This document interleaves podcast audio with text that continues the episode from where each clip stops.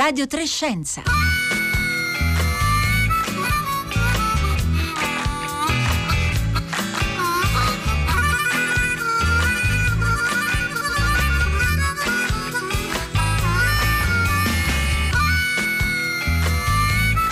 Le 11.30 e 50 secondi in questo istante. Buongiorno da Marco Motta, bentornati all'ascolto di Radio Trescenza che oggi torna ad occuparsi eh, di eh, coronavirus. Tutta la città ne parla, ha ragionato a lungo stamattina sulla ricerca italiana a partire dalla notizia dell'isolamento del coronavirus da parte del gruppo di ricercatrici dell'Istituto Spallanzani eh, di Roma, una puntata che vi invito a riascoltare. Ci sono molti utili spunti di riflessione e anche di chiarimento sul lavoro che stato fatto allo Spallanzani. Tra poco noi ascolteremo invece la voce di un giovane ricercatore che sta lavorando anche lui col suo gruppo di ricerca eh, sul eh, coronavirus. Ma intanto, come sappiamo, in Cina eh, ci sono decine di milioni di persone, non soltanto a Wuhan, l'epicentro eh, da cui è nata eh, questa epidemia, che vivono in uno stato di isolamento dal resto del paese.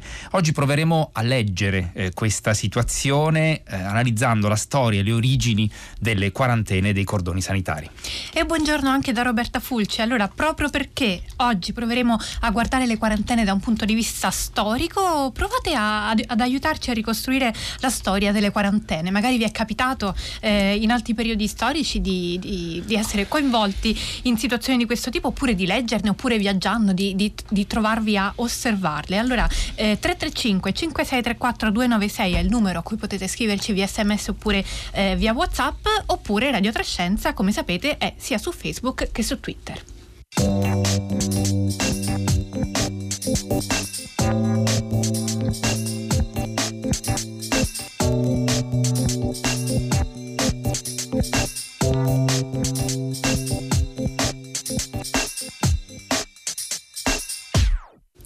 Buongiorno a Domenico, benvenuto. Grazie per essere con noi. Domenico Benvenuto è studente al sesto anno di medicina al campus biomedico eh, di Roma ed è il primo firmatario di una ricerca pubblicata nei giorni scorsi in cui eh, viene eh, sostanzialmente descritta in dettaglio la struttura eh, del eh, coronavirus. Allora Domenico Benvenuto, ci aiuti intanto a visualizzare come è fatto eh, questo virus, che cosa avete capito con il vostro gruppo di ricerca, col vostro lavoro? Ci sono molti gruppi di ricerca nel mondo, l'hanno raccontato anche questa mattina naturalmente tutta la città ne parla riguardo del eh, sequenziamento, dell'isolamento del sequenziamento del coronavirus. Molti gruppi di ricerca nel mondo eh, stanno lavorando alacremente davvero su eh, questo nuovo eh, virus. E qual è stato allora il vostro contributo? Noi abbiamo studiato alcune proteine che sono espresse all'esterno del virus, che sono quelle che vengono a contatto con le cellule del nostro corpo e che legano alcuni recettori necessari affinché il virus riesca ad entrare nelle cellule e a cominciare l'infezione.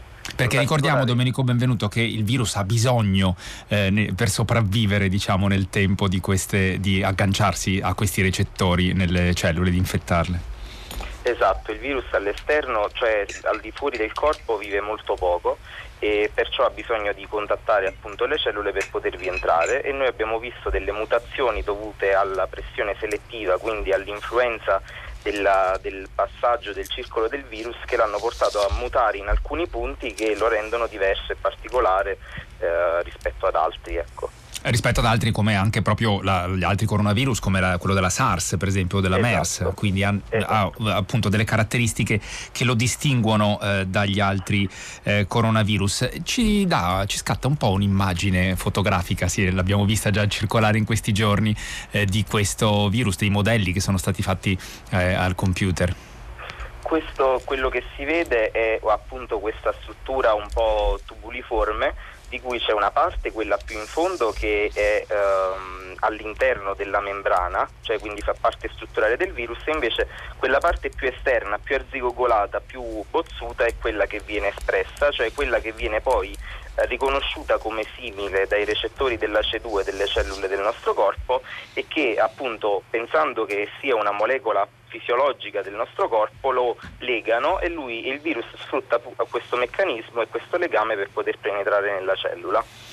E, mm, eh, Domenico Benvenuto, eh, ci dà un'idea di come avete lavorato? So che avete lavorato notte e giorno per ottenere questi eh, risultati, come anche appunto è stato fatto allo Spallanzani per quanto riguarda l'isolamento e, e il sequenziamento del, eh, del, virus. Però ci dà un'idea, è intanto un lavoro eh, tutto fatto eh, con i computer, giusto? Esatto, eh, grazie ai cinesi che hanno condiviso subito le sequenze e noi abbiamo lavorato notte e giorno aggiornando i dati appunto durante la notte perché continuavano le variazioni, però siamo riusciti ad avere dati sufficienti per poter fare i, le nostre analisi e dandoci la staffetta con i nostri colleghi del Brasile siamo riusciti a, ad avere i risultati in tempi brevi, con tanto impegno. Quindi c'era una collaborazione diretta con un gruppo di ricercatori in Brasile con cui collaboravate? Sì, con Marta Giovanetti, sì. Ehm, quello che siete andati a cercare è anche eh, importante per capire l'origine di questo virus. Si è molto discusso insomma nelle scorse settimane eh, sull'origine del virus, a un certo punto si è citato il fatto che potesse venire dai eh, serpenti, in realtà mh, mm, mm, già la settimana scorsa con, con Massimo Ciccozzi, eh, che è il leader del vostro gruppo, eh, avevamo eh, sottolineato il fatto che invece eh, sia molto verosimile, come per altri eh, virus e coronavirus, l'origine sia il pipistrello. Eh, questa vostra analisi dà qualche conferma, qualche certezza da questo punto di vista? Sì, le nostre analisi danno certezza che di sicuro la, l'origine è il pipistrello. Poi se, ci, se c'è stato un, un, animale nell'intermezzo non lo possiamo stabilire con i nostri dati, però da quelle che sono le evidenze delle, delle ricerche sembra che l'origine più probabile sia quella del pipistrello, dal, dal coronavirus del pipistrello. Perché ricordiamo che nel caso eh, delle precedenti eh, epidemie appunto di SARS e di MERS c'era un, eh, un animale che ha, eh, insomma, ha, fatto il ruolo di eh, vettore in qualche maniera, nel caso esatto. dei, della MERS per esempio erano stati dromedari se non ricordo eh, male. E insomma ci può essere sempre questa trasmissione attraverso eh, diversi animali ma appunto l'origine spesso come è stato anche eh, le analisi fatte con, eh, su Ebola per esempio eh, spesso un animale serbatoio è un pipistrello. Ehm, ci dà l'idea anche Domenico Benvenuto di questa collaborazione internazionale di cosa significa lavorare insieme ad altri gruppi sparsi per il mondo che lavorano in parallelo sulla, sul, sulle stesse cose. E, insomma, per lei che è al sesto anno di medicina penso che sia stata anche un'esperienza nuova in qualche modo. Beh sì, è un, sicuramente è una cosa molto interessante e stimolante. La, rispetto agli altri eh, gruppi una collaborazione e un agonismo positivo a chi riesce a dare più informazioni per poter combattere al meglio questo nuovo agente patogene rispetto ai gruppi con cui abbiamo lavorato è stata appunto una staffetta perché sfruttavamo il cambio di fuso orario per poter lavorare anche di notte. Quindi poi sono delle persone fantastiche, molto preparate, quindi è stato veramente stimolante e un continuo brainstorming di idee e di contaminazioni, quindi eh, Marta ci suggeriva un'idea, noi gliene davamo un'altra, continuiamo le analisi, ci aggiorniamo fra tre ore, ci aggiorniamo fra quattro ore, veramente una bella esperienza al cardiopalmo insomma. Eh, posso, possiamo immaginare. Domenico Benvenuto, eh, lei alla fine quindi del suo percorso di formazione eh, con eh, l'ultimo anno, lo ricordiamo, al sesto anno di medicina, che cosa eh, vuole fare da grande? Diciamo, cosa, eh, prevede, cosa c'è nel suo futuro?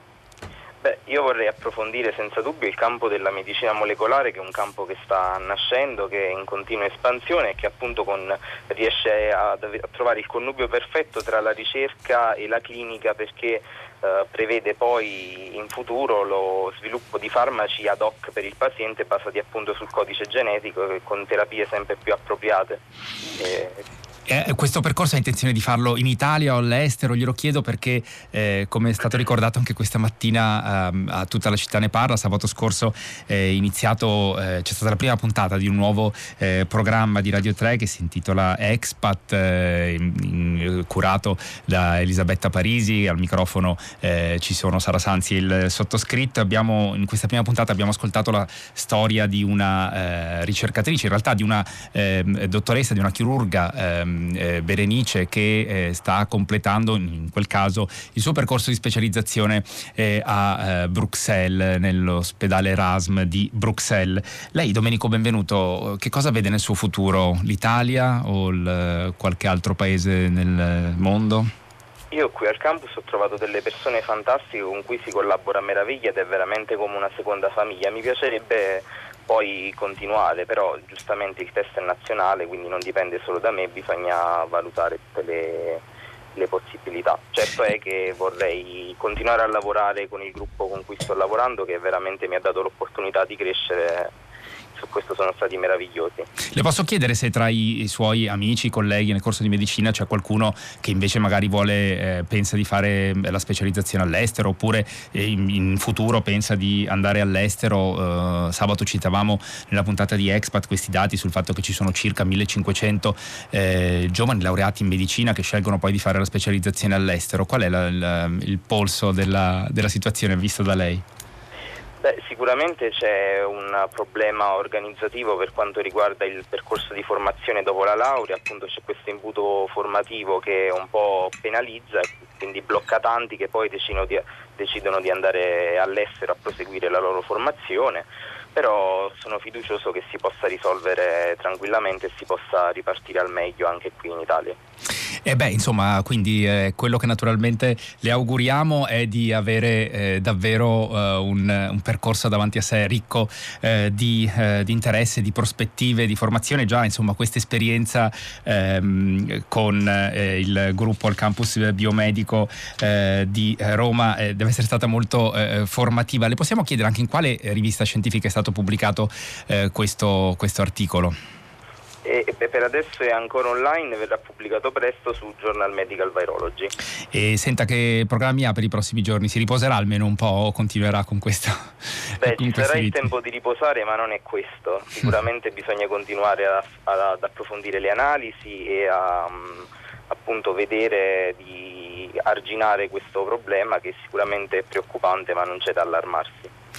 E naturalmente questo lo abbiamo ribadito anche in tutte le puntate della eh, scorsa settimana che abbiamo dedicato al eh, coronavirus, in cui abbiamo precisato appunto eh, il fatto che è una, eh, naturalmente è una epidemia eh, da tenere d'occhio, che viene eh, tracciata, ci sono tutte le misure di sicurezza pubblica, ma certo psicosi o ehm, preoccupazioni estreme non sono davvero opportune in questo frangente. grazie, io ringrazio Domenico eh, benvenuto. Lo ricordo che è studente al sesto anno eh, di medicina al campus biomedico eh, di Roma ed è il primo firmatario di questa ricerca pubblicata eh, che è in, in online in questi giorni, in cui viene descritta la struttura eh, del eh, coronavirus. ci state scrivendo in molti al 335 5634 296 condividendo anche storie e casi di quarantene del passato. Noi stiamo cercando di raggiungere il nostro ospite qui a Radio Trescenza. Intanto continuate a scriverci al 335 5634 296.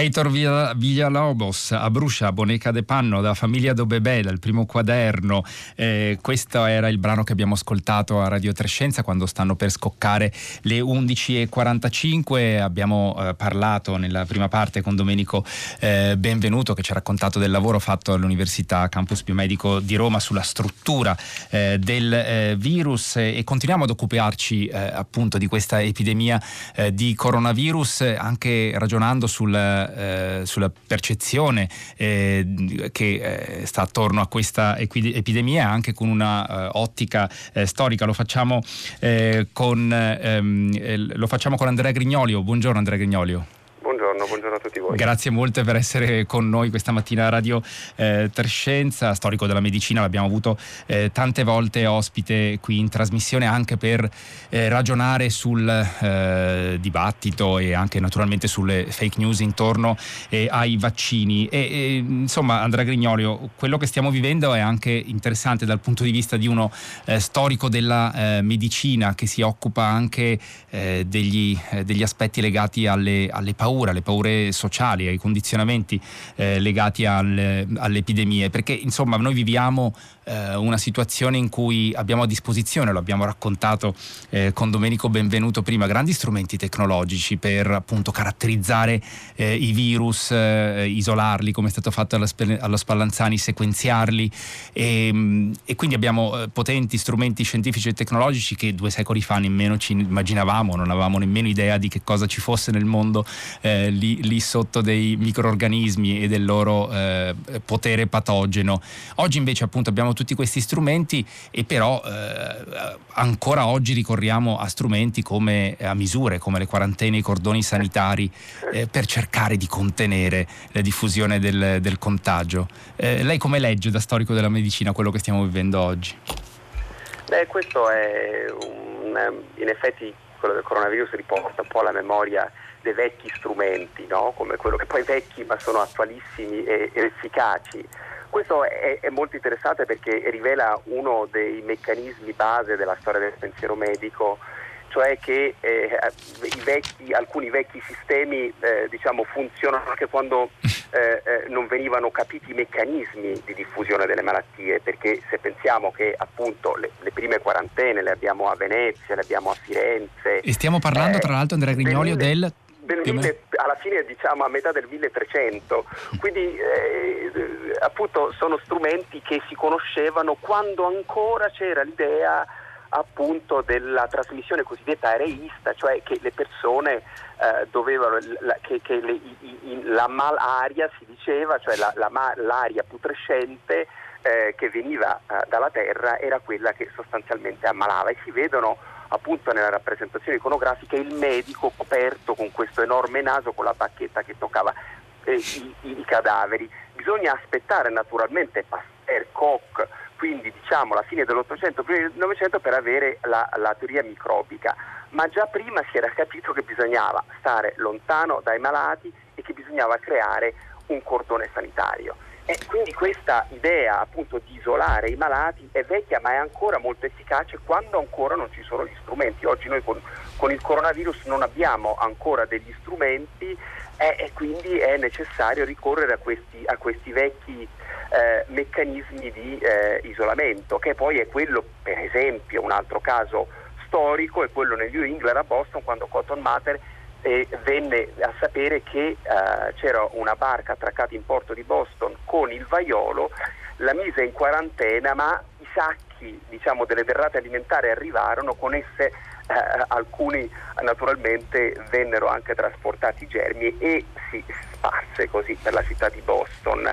Nel 1700, i primi del 1700, una terribile infezione di eh, vaiolo. Andrea Grignolo, ma noi sappiamo perché all'epoca si stabilì in 40 giorni, appunto da cui il nome quarantena, quando venne adottato per la prima volta, eh, credo a Dubrovnik e, e, a Venezia, insomma, che eh, naturalmente Erano, insomma, diciamo, la Dalmazia, legati, esatto, eh, era sotto il dominio veneziano, venne eh, presa questa misura. Sappiamo perché proprio la scelta di 40 giorni, appunto, come ha ricordato, non c'era idea, eh, non, non, si era assolutamente capito, intuito che ci ci fossero dei germi patogeni, eh, però era diciamo un tempo sufficientemente lungo per coprire in qualche maniera eh, malattie molto diverse probabilmente anche dal punto di vista del, dell'incubazione come la peste, il colera, il vaiolo.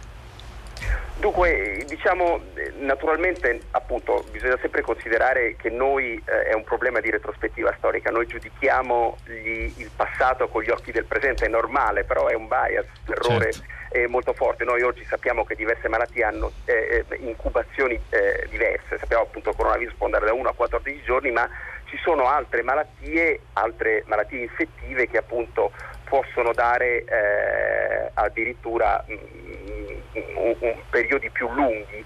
È per questo che appunto eh, la peste, e, e, in qualche modo quella che allora era la peste nera, si era stabilito più o meno che doveva essere all'incirca di 30 giorni. Poi vi furono alcuni casi contati, sempre, e questo è molto eh, importante, cioè col concetto della paura, col timore che c'era anche allora, che erano anche viste come punizioni divine, erano particolarmente irrazionali questo, questo tipo di valutazione, è stato esteso da 30 a 40 giorni perché in effetti sintomi della peste potevano eh, effettivamente essere abbastanza, abbastanza, lunghi. Si stabilì un limite massimo di 40 giorni, la quarantina si diceva appunto allora questa forma veneta, no? quarantina, quarantena, e da allora in poi diciamo, venne, venne un po' utilizzato come, come, strumento che entro i 40 giorni tutte le malattie diciamolo esantematiche, cioè che, che, poi in qualche modo si mostravano, eh, venivano, venivano, venivano appunto mostrate con dei segni sul corpo eh, erano, erano, più o meno all'interno di questa, di questa, fascia temporale, ma fu Venezia sostanzialmente che stabilì eh, con la sua grande repubblica, la Serenissima, queste regole che poi vennero peraltro adottate in quasi tutto il mondo occidentale. In quasi tutto il mondo occidentale. E Andrea Grignolio, eh, c'è un altro aspetto forse che ritorna nei eh, secoli ed è quello in qualche maniera delle dicerie attorno appunto a uh, queste e- epidemie che fossero di peste, di colera, eh, di altre eh, malattie e eh, in qualche modo l'abbiamo visto, eh, l'abbiamo vista in azione anche in queste settimane, magari nelle eh, chat eh, oppure sui social, insomma, girare informazioni eh, davvero imprecise se non totalmente eh, scorrette. Questa è una delle caratteristiche un po' che continuano nel corso dei, dei secoli, anche più difficili forse da scardinare. Sì, mh, mm, questo è, è, molto vero. Eh, la, la, la,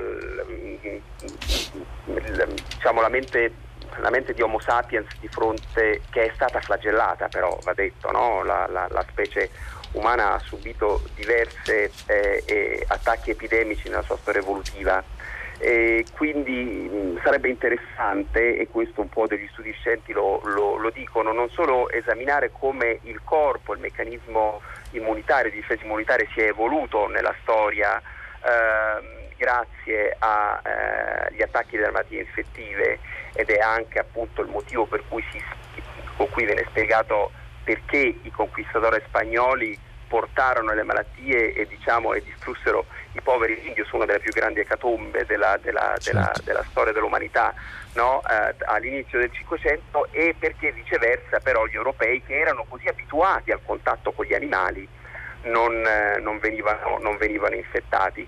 Però ecco questo meccanismo per cui è sempre l'altro, è sempre straniero che porta le malattie è un meccanismo molto eh, radicato ed è per questo che stavo dicendo che eh, ormai degli studi di eh, psicologia cognitiva ci spiegano con il concetto diciamo molto interessante eh, che si chiama Behavioral Immune System, cioè il sistema immunitario comportamentale, ci spiegano come noi abbiamo, siamo stati selezionati anche per reagire a eh, queste malattie infettive con un tipo di, di comportamento eh, specifico. Mm. E sono stati fatti degli esperimenti interessantissimi per cui nel momento in cui c'è il timore di una malattia infettiva la popolazione diventa molto più chiusa, si ha, si ha, atteggiamenti molto meno altruistici, sono stati fatti degli esperimenti molto interessanti in cui si chiede di aiutare economicamente i flussi migratori, ecco, sotto una spinta di tipo infettivo si riducono drasticamente le spinte altruistiche. Ci sono spinte antidemocratiche Insomma, come dire, eh, la scienza cognitiva ci spiega che non solo il nostro corpo si è avuto diciamo, il nostro meccanismo immunitario per reagire, ma anche nostra, la nostra psiche. E questi, in questi momenti di grande pressione eh, mediatica sulle malattie infettive vediamo che qua e là diciamo, questi, questa parte così diciamo, eh, poco evoluta del nostro cervello, irrazionale, profondamente emotiva, mi verrebbe da aggiungere barbarica, mm. eh, si fa, eh, torna un po' alla luce. È molto interessante questa, questa analisi che eh, ci ha riportato anche gli studi che sono stati fatti, eh, che citava Andrea Grignolio. Nel frattempo stanno arrivando diversi messaggi al 335 5634 296. Roberta. Messaggi da ascoltatori attrezzatissimi sulla storia delle, delle quarantene. Si va da Anna da Firenze che eh, a 62 anni si ricorda benissimo di quando si ammalò di morbillo proprio perché dovette stare isolata per eh, un mese fino a chi ricorda naturalmente Venezia e i casi di, storici di epidemie, ci dice qualcuno, per cui i malati venivano spediti su un'isola. Nell'antichità eh, perfino la colpa si contagiava, ci scrive un altro ascoltatore, vedi Tebe e le malefatte di Edipo e poi un paio di spunti invece che ci vengono dalla religione. Gesù non è stato 40 giorni nel deserto, scrive Fernanda e ancora un'altra ascoltatrice Ellie, la Quaresima potrebbe essere una chiave di lettura della quarantena. Eh, Andrea Grignolio, non so se lei ha un'idea a proposito e poi magari le chiedo anche invece di questa caratteristica che ci ricordavano eh, gli ascoltatori anche degli, del confinare proprio eh, su un'isola i eh, malati. A Venezia sempre la, nasce il lazzaretto, giusto? Assolutamente sì, l'idea eh, diciamo, di isolare con, con, su un'isola è appunto l'idea migliore per poter, tra le altre cose è avvenuto anche, come l'abbiamo letto sui giornali, per alcuni gruppi di stranieri che erano in Cina, è la cosa diciamo, più, eh, più, facile da fare, più, eh, più utile. E per quanto invece riguarda naturalmente la quarantena, e questo apre uno scenario, non basterebbe un'intera trasmissione per poter parlare di questo, perché effettivamente il male, come è stato anche accennato dagli acuti ascoltatori di Radio 3, sono il male, diciamo, anche per il male morale era concepito come qualcosa che potesse essere eh, contagiato, come le malattie infettive. E c'è un'evoluzione eh, interessantissima all'interno del cristianesimo che poi si arriva alle teorie del, dei due corpi del re eh, un bellissimo saggio eh, dell'inizio del Novecento in cui appunto c'è l'idea che eh, i, le persone, i santi, le persone diciamo molto alte quantomeno nella, sca- nella scala gerarchica possano eh, guarire eh, con il tocco, la, eh, c'era i re che guarivano appunto anche la scroforo, un altro testo di Bloch estremamente importante, cioè la storia eh, della, de, diciamo, de, della, medicina insieme alla storia Tucur ha sempre analizzato come eh, i santi e i re avessero capacità taumaturgiche da un lato e dall'altro appunto cap- eh, capacità quindi, che connette il concetto diciamo, di malattia al concetto di, di guarigione che è proprio di alcune uh, uh, diciamo di, di, della, de, del concetto appunto stesso di, um, di santità e, um, e, che è legato molto appunto ai, ai, regnanti. E questo svela appunto l'idea, eh, il, concetto, il, concetto, chiave che eh, la purezza e la colpa essere, sono state legate a lungo nel, nel, pensiero occidentale. È un discorso naturalmente estremamente ampio che non so se sono riuscito a semplificare in queste poche battute. Direi che è riuscito a dare un, una chiave efficace di lettura eh, eh, citando anche appunto dei riferimenti bibliografici eh, importanti che poi magari metteremo sul nostro eh, sito radio, di Radio Trescenza. Un'ultima eh, battuta davvero perché manca un minuto. Andrea Grignolio, l'importanza della comunicazione in questi frangenti. Ricordiamo per esempio nel 2009 con il caso della pandemia di aviaria che ci furono un po' di, di problemi dal punto di vista anche delle comunicazioni delle istituzioni sanitarie col eh, pubblico. In questo caso, in questa vicenda, secondo lei le istituzioni sanitarie internazionali, nazionali si stanno comportando bene? È efficace la comunicazione? Io, io, direi, io direi, di sì, è cambiato molto, anche, va anche detto che anche la diffusione dei social media ha aiutato molto perché sono molto più diffusi. La Cina vuole dare eh, con Xi Jinping chiaramente un, un segno mm. di, di, forte, di, forte, apertura. Vorrei aggiungere anche, se mi è permesso, In un piccolo punto, sì, un piccolo punto cinico, cioè che la Cina oggi è un gigante economico e aveva dimostrato con la SARS di aver perso moltissimi soldi, quindi è per loro molto più importante essere trasparenti perché c'è molto più in gioco, c'è molto più carne al fuoco. Senza dubbio, grazie davvero Andrea Grignolio, storico della medicina, lo ringraziamo in modo particolare lo abbiamo raggiunto all'ultimo minuto per essere stato con noi a Radio Trescenza che si chiude qui, grazie Gabriele Leccioni alla parte tecnica, Costanza Confessore, Roberta Fulci, Rossella Panarese, Marco Motta, vi auguro una buona giornata all'ascolto di Radio 3.